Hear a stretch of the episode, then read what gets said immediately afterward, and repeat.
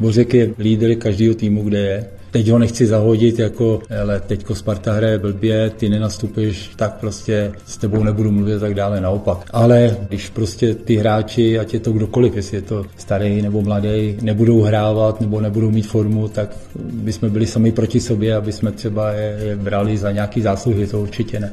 Tak máme radost, že tam prostě přijdou Češi do Premier League a nestratí se tam, naopak. Miláďa přišel do Liberce, když tam byl Honza Nezmar, a hned od prvního počátku, když jsme takhle seděli u stolu, tak když jsme mu říkali, jestli se nebojí, že bude hrát, když tam je vlastně Ondra Kušní a on prostě sebevědomě, kdo to je.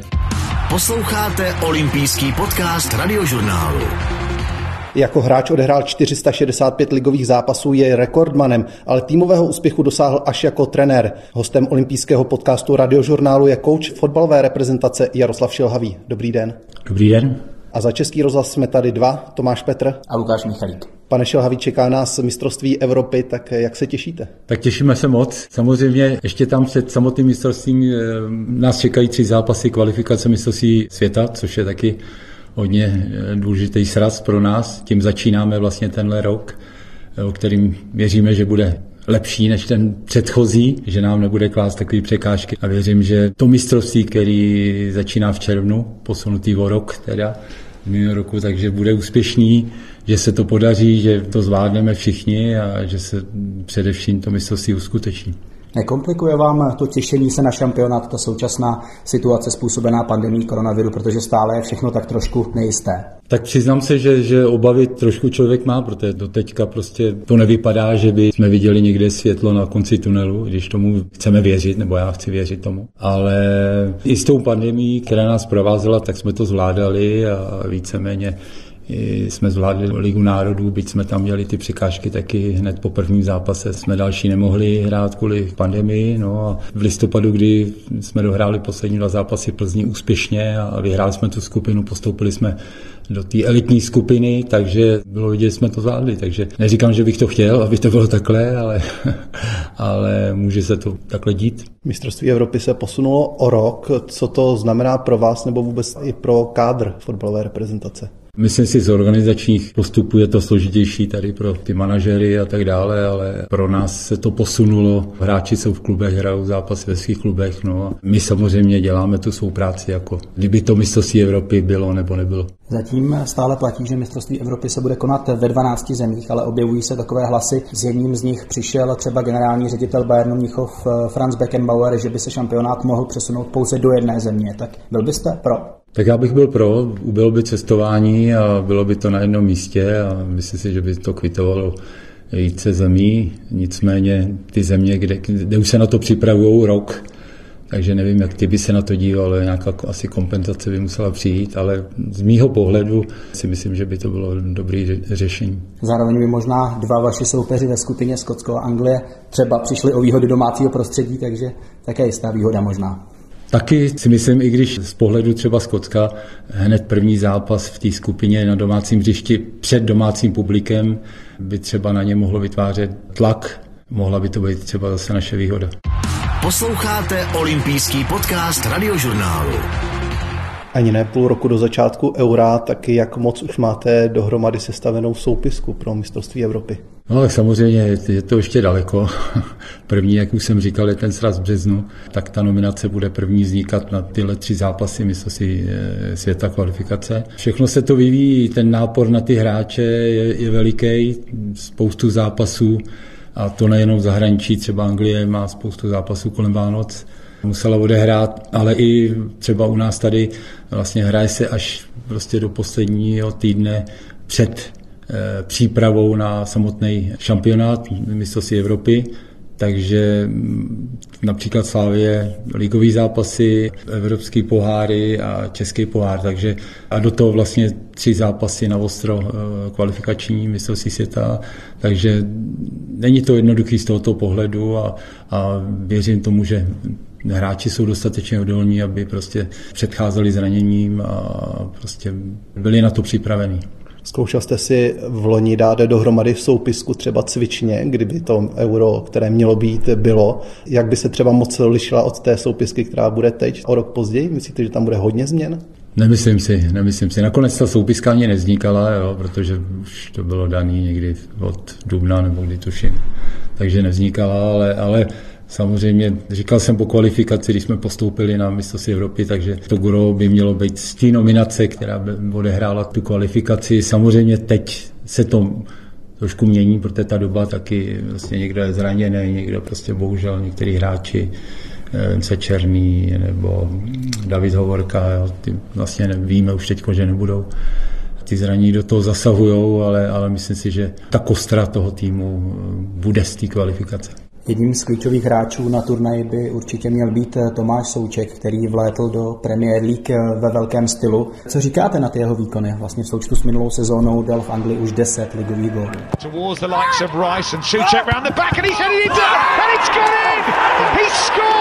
Tak máme radost, že tam prostě přijdou Češi do Premier League, nejlepší momentálně podle mě na světě. A nestratí se tam, naopak Tomáš ze své pozice dávají góly, svou skromností určitě ovlivňuje i tu kabinu, stejně tak jako Coufal. Je radost se na ně dívat a vždycky prostě tím, že dneska není problém vidět tu anglickou ligu, tak a i to srovnání, tak máme z toho radost a budeme z toho určitě profitovat, ty zkušenosti tam nazbíraný v Anglii, která nás navíc ještě čeká, takže potom přenesou sem k nám. Trenér Slávie Jindřich Trpišovský před časem předpověděl Tomáši Součkovi ještě jeden velký přestup do opravdu top klubu, tak máte na to stejný názor? Tak teď už mám výhodu, protože vím, jak Tomáš tam zapadl, jak se prezentoval, tak jako si myslím, že to je na spadnutí, že se dostane do velkého klubu a určitě už je v hledáčku jako. A přál bych mu to samozřejmě, aby on svou pracovitostí a skromností, ne, že by to byl talent, ale prostě ta pracovitost tam hrála určitě velkou roli a ta skromnost, pokora. Já bych se ještě přesunul k Vladimíru Coufalovi. Vy jste trenér, který poměrně velkým způsobem ovlivnil jeho kariéru, protože v roce 2012 jste si ho jako 20-letého tehdy přivedl do Liberce. Vlastně dal jste mu jako první ligovou šanci, byť tehdy na začátku spíše kryl záda Ondřej Kušnírovi, jestli si správně pamatuji. Tak jak s odstupem času koukáte na ty jeho začátky a už v tu dobu třeba viděl jste ten potenciál, který má pro národní tým i směrem pro evropské soutěže? Láďa přišel do Liberce, když tam byl Honza Nezmar, takže víceméně on tam pochází z toho kraje, kde on na tom severu Moravy, tak nám ho tam přivedl a hned od prvního počátku, když jsme takhle seděli u stolu, tak když jsme mu říkali, jestli se nebojí, že bude hrát, když tam je vlastně Ondra Kušní a on prostě sebevědomě, kdo to je a tak dále. A potom, když jsme ho sledovali, jak pracoval, jo, vlastně po každém tréninku, před každým tréninkem na sobě pracoval a prostě bylo vidět, jak roste. Jo. Takže on to má taky vydřený úplně pracovitostí, jo, a přístupem k tomu fotbalu a nakonec takhle daleko to dosáhnu. Společně se Součkem Coufalem je asi třetí nejvýraznější postavou reprezentace v zahraničních klubech Patrik Schick v Leverkusenu. Jak vidíte třeba šanci dalších útočníků, protože co se týče té soupisky fotbalové reprezentace, tak mezi útočníky Patrik Schick 25 let a ostatní hráči už třicátníci spíš, tak je to třeba pozice, kde nároďák nejvíc tlačí bota? Útočníci jsou nejvíc žádaní zboží asi všude. A ten, co je rozdílový hráč, který umí zakončit ty akce, tak ten je hodně žádaný. Patrika považuji jako hráče evropského formátu. V Lipsku ukázal, že mu ta soutěž seděla, takže i teďko v tom Leverkusenu, kde zůstal v Bundeslize, že mu to bude sedět a už nějaký góly dal. Takže věřím tomu, že zůstane zdravý, bude natěšený na ten sraz, když s ním mluvím, tak jako i o tom mluvíme samozřejmě, tak se těší a věřím, že ta jeho hvězda může být třeba na to mistrovství Evropy.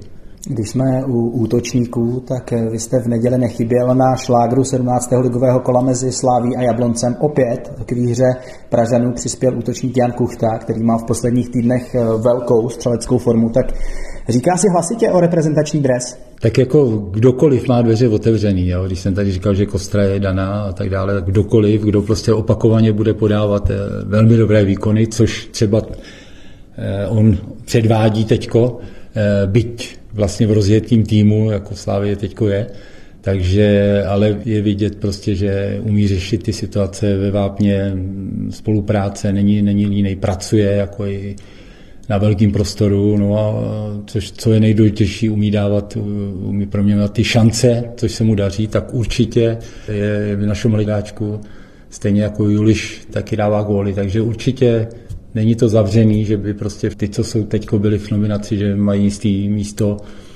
ale tyhle ty hráče určitě sledujeme taky. Předpokládám, že sledujete i Milana Škodu, kterému to pálí v Turecku také. Pálí mu to jako na starý kolena, jak on říká, tak jako přeju mu to, protože to taky pracovitý kluk a měl jsem možnost s tím pracovat ve Slavii, takže sledujeme ho taky. Je tam vícero těch kluků, tady těch typologicky, Bechard, Milan Škoda, Krmenčík vlastně, který s náma jezdil, taky přestoupil do Pauku, věřím tomu, že taky půjde nahoru, jako tu formu mýval jako velikou. Takže jich tam víc těch útočníků, tady těch třicátníků, tak třeba ta jeho forma střelecká bude gradovat, že prostě si bude říkat o to místo. No.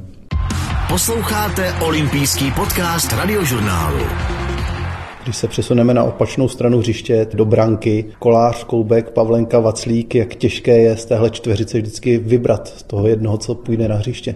No, tak je to složitý. Teď se nám to trošku zamotává v tom, protože Václav byl zraněný, teď už trénuje, tak máme informace, že by měl už být připravený, takže uvidíme. Tomáš Koubek nechytal, bohužel, tak když to bylo, tak samozřejmě na jednom srazu byl vlastně Mandous, taky se ukázal jako ve velice dobrý světle. Jirka Pavlenka teď vlastně chytal v Německu ten přípravný zápas a chytal ho skvěle, jo. Takže já si myslím, že na tomhle postě, že a vlastně Ondra Kolář, tak ten taky určitě ve Slávii dokazuje svoje kvality, takže tam ten problém tak není. Vy jste to zmínil, Tomáše Vaclíka přibrzdilo zranění, na druhou stranu on už v té poslední době nedostával tolik příležitostí jako dříve, ale samozřejmě v české reprezentaci je dlouhodobě jasnou jedničkou. Platí to pořád, nebo na něj tlačí Ondřej Kolář a Jiří Pavlenka?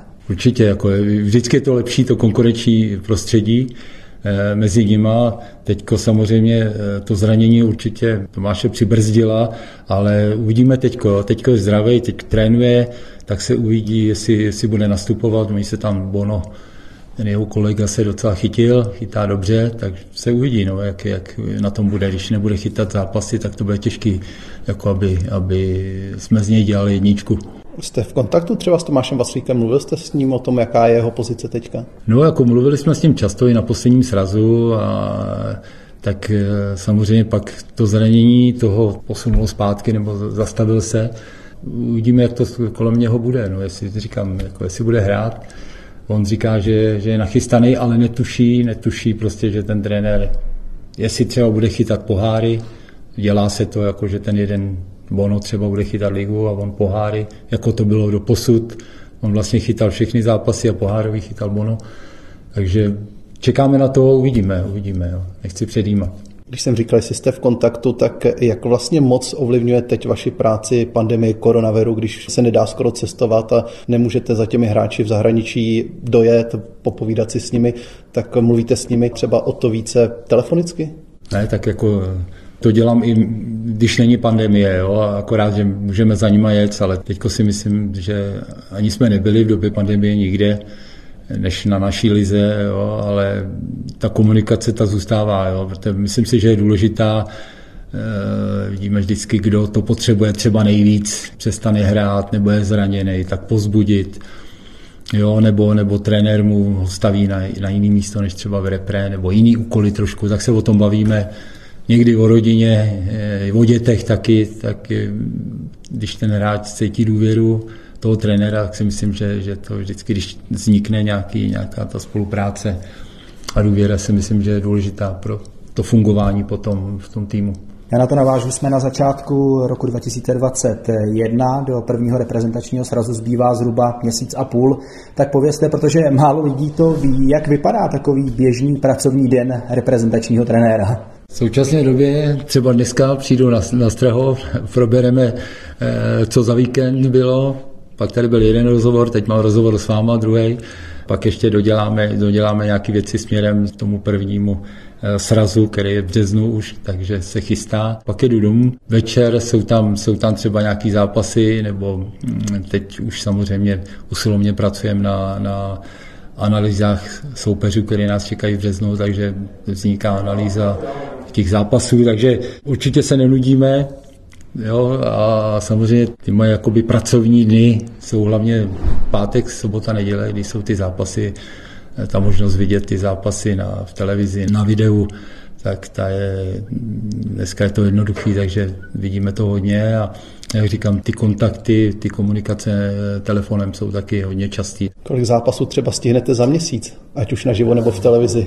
Nepočítal jsem to, nechci tady vyhodit, že jsem workoholik a sleduju 50 zápasů. Prostě vyberu si ty zápasy, které jsou důležitý, jo, a pak ty další, nebo dneska naše liga je vlastně každý zápas televizi, takže některý jsou dva, teď je to tak šikovně, že vlastně tak někdy člověk kouká souběžně na dva zápasy, aby měl přehled, a pak ty exponované zápasy, kde vlastně ti hráčů, který vlastně jsou v nominaci nebo mají blízko, jako je Slávie, Sparta, Plzeň, tak třeba na ty člověk kouká důkladněji a v zahraničí samozřejmě ty turecká liga a tak dále, tak potom, když je něco důležitého, tak se k tomu vrátím jako bez problému na videu.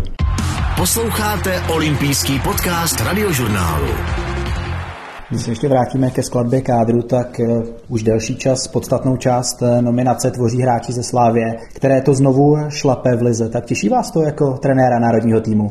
No jednoznačně, jako, protože ta jejich hra nebo ta kvalita, jak jsou prostě natěšený, jo, jak to zvládají teďko v naší lize, prostě králujou, nemají tady teďko prostě soupeře momentálně, tak pak to přenáší to sebevědomí, který oni získávají týma výsledkama, výkonama, přenáší to do nároďáku a nároďák z toho kvituje, takže my jsme rádi, že se jim daří a v každé době byl prostě nějaký ten tým, kdy prostě dodával do té reprezentace, historicky myslím, ať už to byla Dukla, Bohemka, Sparta, teď je to Slávie, nebo Plzeň vlastně ještě před Sláví, teď je to Slávie, takže vždycky z toho potom ten reprezentační tým jako žil. Přemýšlíte o tom často při skládání sestavy, že třeba můžete nasadit dvojici ze Slávie, že tam budou ty vazby, návyky z klubu? Třeba v minulosti na to trochu doplatil Pavel Kadeřábek, protože ho vytlačil vlastně Vladimír Coufal. Přesně tak, když jste to vzpomněl, tak si na to vzpomínal docela dobře. To jsme nepovedený zápas v Kosovu, nebo nepovedený výsledkově určitě. Prostě jeli jsme do Černí hory, teď se prostě nebylo to úplně ten výkon, s kterým bychom byli, nebylo to úplně nejhorší, ale nejlepší taky ne, tak se uvažovalo, kolik změn se udělá do Kosova. Nakonec se udělala jedna a vlastně masopus s Coufalem za sebou a vlastně ta jejich vazba z toho klubu tam fungovala skvěle. Maso nakonec dal góla taky, takže určitě pro trenéra to dobrý, když prostě si rozumí ty dva hrající ještě vedle sebe, že jo, takže se doplňujou a takže je to přínosný určitě. Teď jsme se bavili o Slávii, na druhou stranu dalšímu pražskému klubu Spartě se zase tolik nedaří, vy tam také máte pár adeptů na reprezentační dres, Hložek je zraněný, ale namátkou Čelůstka, Pavelka, Dočkal, tak jak velká je to pro vás komplikace, že Spartě to teď úplně nejde?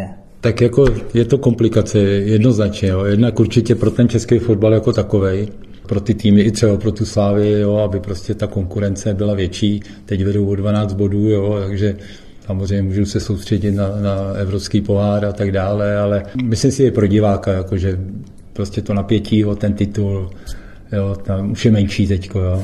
Takže z tohohle pohledu, z pohledu reprezentace taky jednoznačně, protože ty hráči, který jste vzpomínal, tak patřili a patří pořád mezi jako sledovanými hráči a s možností nominace. Takže myslím si, že Sparta měla začátek velmi dobrý, pak ty zranění je posadili trošku dozadu, jo, a provázelo je to jako docela teďko dlouhou dobu a dostali se do takového stavu, kdy prostě nejsou spokojeni určitě s tím, co předvádějí, no a potažmo ty hráči samozřejmě se taky tím trápí, jo, takže chybí tam pohoda, ale věřím tomu, že tyhle ty všichni hráči to dokážou prostě, že už zažili třeba spoustu takových zkušeností mají třeba, ale že se z toho dostanou vyhrabou a ty jejich výkony se zlepší. Velké téma je aktuálně Bořek Dočkal, který trošičku ztratil tu svoji neochvějnou pozici ve Spartě, nehraje tak úplně pravidelně, tak zůstává pro vás pořád klíčovým hráčem reprezentace nebo minimálně tím, se kterým počítáte? Bořek je lídr každého týmu, kde je. Jako v podstatě, i když jsem přišel, nebo s klukama, když jsme přišli k tomuhle týmu, tak on to byl ten, který prostě kolem kterého se to točilo. Jo. Takže teď ho nechci zahodit, jako, ale teďko Sparta hraje blbě, ty nenastupuješ, tak prostě s tebou nebudu mluvit a tak dále. Naopak, jako, já prostě ho respektuju jako člověka, jako fotbalistu, ale, jak už jsem říkal, když prostě ty hráči, ať je to kdokoliv, jestli je to starý nebo mladý, nebudou hrávat nebo nebudou mít formu, tak bychom byli sami proti sobě, aby jsme třeba je brali za nějaký zásluhy, to určitě ne. A to kluci si jsou vědomí a říkám, ještě nějaký čas na to, aby předvedli něco, aby se o nich uvažovalo. Vy jste třeba právě Bořka Dočkala trénoval ještě nakladně, pokud se nepletu, tak poznal jste už třeba tehdy, že to bude takový lídr, že povede reprezentaci s páskou na ruce?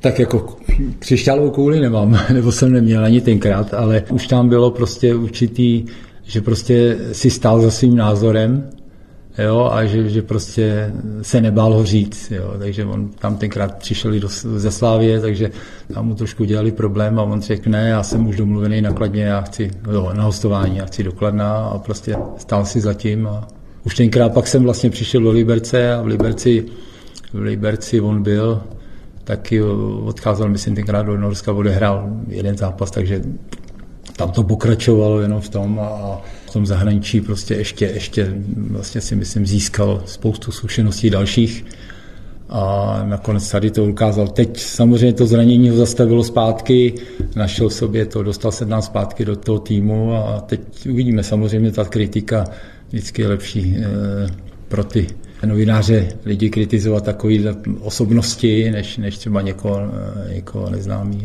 Vy jste zmínil Liberec. S Libercem jste slavil v roce 2012 ligový titul. Fotbalisté Slovanu Liberec jsou po 6 letech mistry Gambrinus ligy. K zisku titulu jim v přímém souboji s Plzní stačila ve 30. kole remíza 0-0. Viktoria nakonec se skončila třetí, na druhé místo se po výhře 3-0 nad Českými Budějovicemi vrátila Sparta. Pak jste slavil titul i se Sláví o 5 let později. Proč to jako trenérovi Jaroslavu Šilhavému vyšlo a jako hráči za těch 465 zápasů ne? Tak jsem nebyl takový dobrý hráč jako trenér. Nepovažuji se nějakého skvělého hráče. Vždycky jsem byl prostě užitečný pro ten tým, jako víceméně v těch týmech. Hlavní tým byl Rudá Hvězda Cheb a ta víceméně až na pár jakoby momentů hrála většinou tu záchranu. Takže tam jsem byl 10 let v Chebu, takže nevím, jednou jsme dosáhli někde na 6. místo, ale to bylo maximum. Tak si myslím, že to určitě pak Slávě před chvíli s panem Korbelem, tak tam se už na to sahalo, ale bohužel to nedopadlo. No a pak vlastně Drnovice, Viktorka, takže na začátku Plzeň, takže asi z toho pohledu, ale říkám, já jsem ani se nepasuju, že jsem byl nějaký skvělý hráč, poctivý hráč. V roli trenéra za sebou máte spoustu klubových angažmá, kromě Liberce, Slávie, namátkou Kladno, České Budějovice, Plzeň. Teď trénujete reprezentaci, což je trošku něco jiného. Nechybí vám ta každodenní práce s hráči, ta kabina? Abych se přiznal, tak jako je to jiná práce tady jako reprezentační kouč, jo, ale někdo to má rezolutně, ne, tady mě to nebaví, nezajímá, i když nevím, když by někdo dostal nabídku trénovat repre tým, takže bych řekl, jo, to je málo pro mě, nebo já tady to nechci, tak si myslím, že ne, že jich je málo, že by jich bylo málo, který by odmítli. Jako hráč se pohybuju tady v tom prostředí vlastně de facto od 7 let. Jo, od 7 let jsem v Česku, hraju napřed Československo, a pak jsem hrál vlastně Československou ligu, Českou ligu, jo, takže víceméně, a už je to 50 let, jako jo.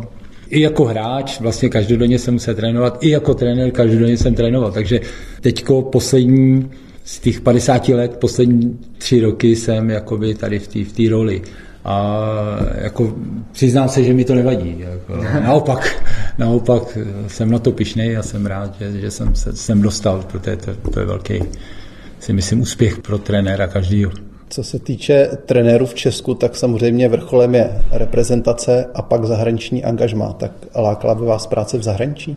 No tak jako vždycky, když se mi na to ptají novináři, tak jsem odpovídal, nebo odpovídám, že ano, chtěl jsem si vyzkoušet, ať už jako hráč nebo jako trenér, to zahraniční angažmá někde, jo, přece jenom ty zkušenosti, jazyk a tak dále. No, bohužel mi to nějak minulo. Vy to říkáte, jak kdybyste končil, ještě máte čas? Beru to prostě Třeba to přijde ještě, jo, ale říkám, jako toužil jsem, nebo toužil, ne, že bych bez toho nemohl být, nemohl žít, ale docela by mě to zajímalo, prostě ten život tam v zahraničí. A jak říkám, ten jazyk zápasím teďko, doplňuji ty vědomosti jazykové a je to složitější.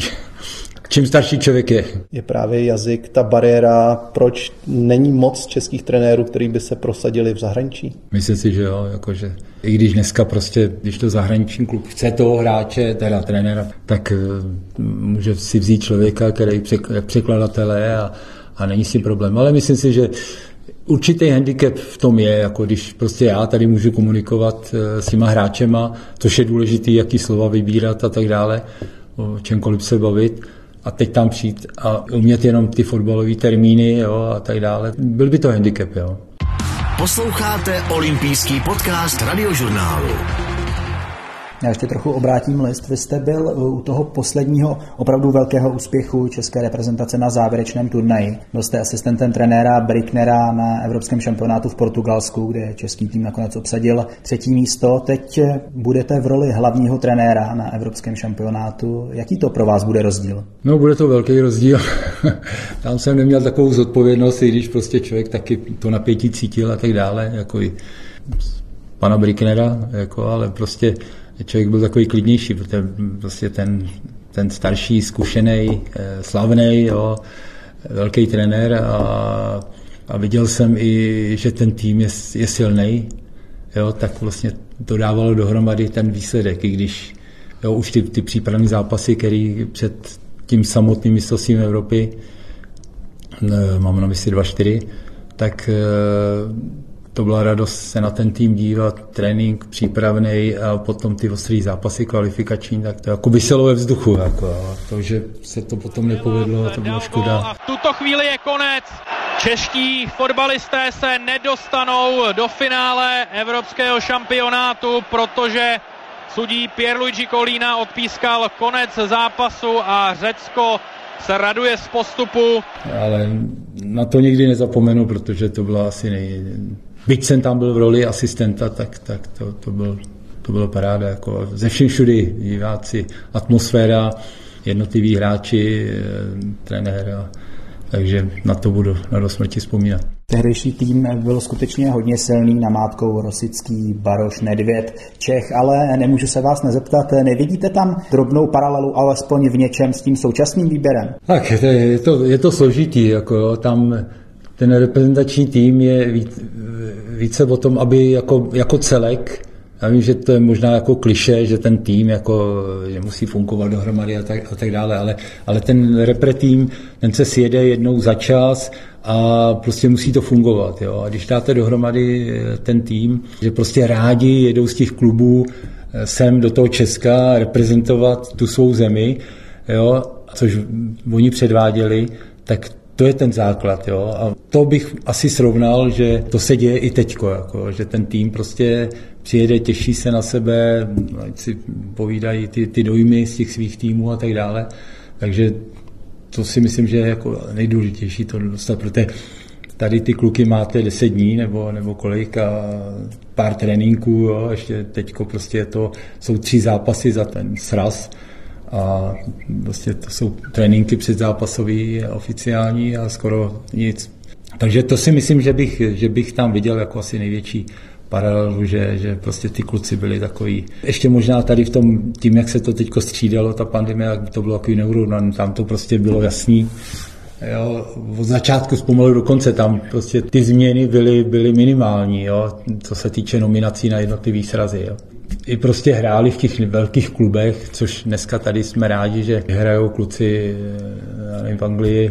Tenkrát prostě většina z nich ještě tam byla jako pomalu za hvězdy, jo, jako v těch týmech. Takže možná ten tým z toho 2-4 měl navrch, než tady kluci teďko, jako, když se tam teďko jakoby chceme dostat někam do těch, nebo si o to říkají ty kluci, do těch zahraničních týmů velkých. Co jste si z té spolupráce s Karlem Bricknerem vzal do své současné pozice hlavního trenéra fotbalové reprezentace? Co vám pomáhá teď, na co si třeba vzpomenete vždycky? Nejde prostě dělat všechno to, co dělá trenér, jako třeba tady v tom případě pan Brickner, jako uznával jsem jako člověka, že prostě měl ten cit a to ani nejde asi zaučit, jo? Že prostě, když uvedu krátký příklad, tak jsme hráli ve Švýcarsku se Švýcarama mistrovství Evropy 2008 a hráli jsme první zápas, vyrovnaný zápas, teďko Honza Kohler nikdy nestřídal, Baroš na lavice a Svěrkoš a Honza Kohler šel dolů, poprvně, co se to stalo,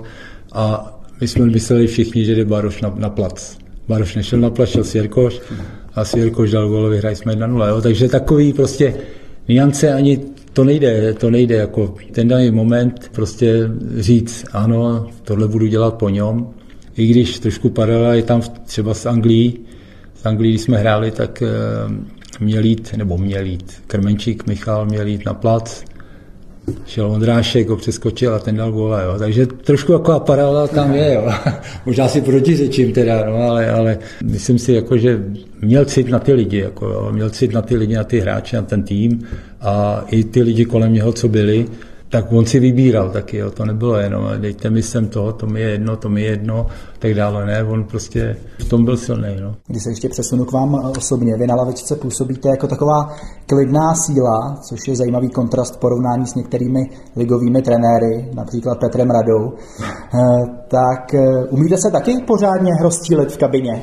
Já si myslím, že jo, jako, že když je to potřeba, když to člověk cítí, jako když bych a priori chodil do kabiny a byl špatný výsledek a začal bych tam kopat do košů, tak nevidím v tom nějaký posun, jo? Jako abych to dělal. Ale když je potřeba třeba zařvat nebo někoho zdrbat, jo? Když to cítí člověk, tak přiznám se, že to není často, protože teďko i navíc prostě člověk spolupracuje s dospělýma klukama, který mají svý kontrakty v klubech a tak dále, takže když prostě nejsme s ničem spokojení, tak si to vysvětlíme a nikoho nelinčujeme, jako, ale říkám, když je potřeba zvednout hlas, tak i to umím. Blíží se tedy evropský šampionát, máte poměrně těžkou skupinu Chorvatsko, Anglie, Skotsko, s jakými ambicemi pojedete na turnaje? S těmi nejvyššími.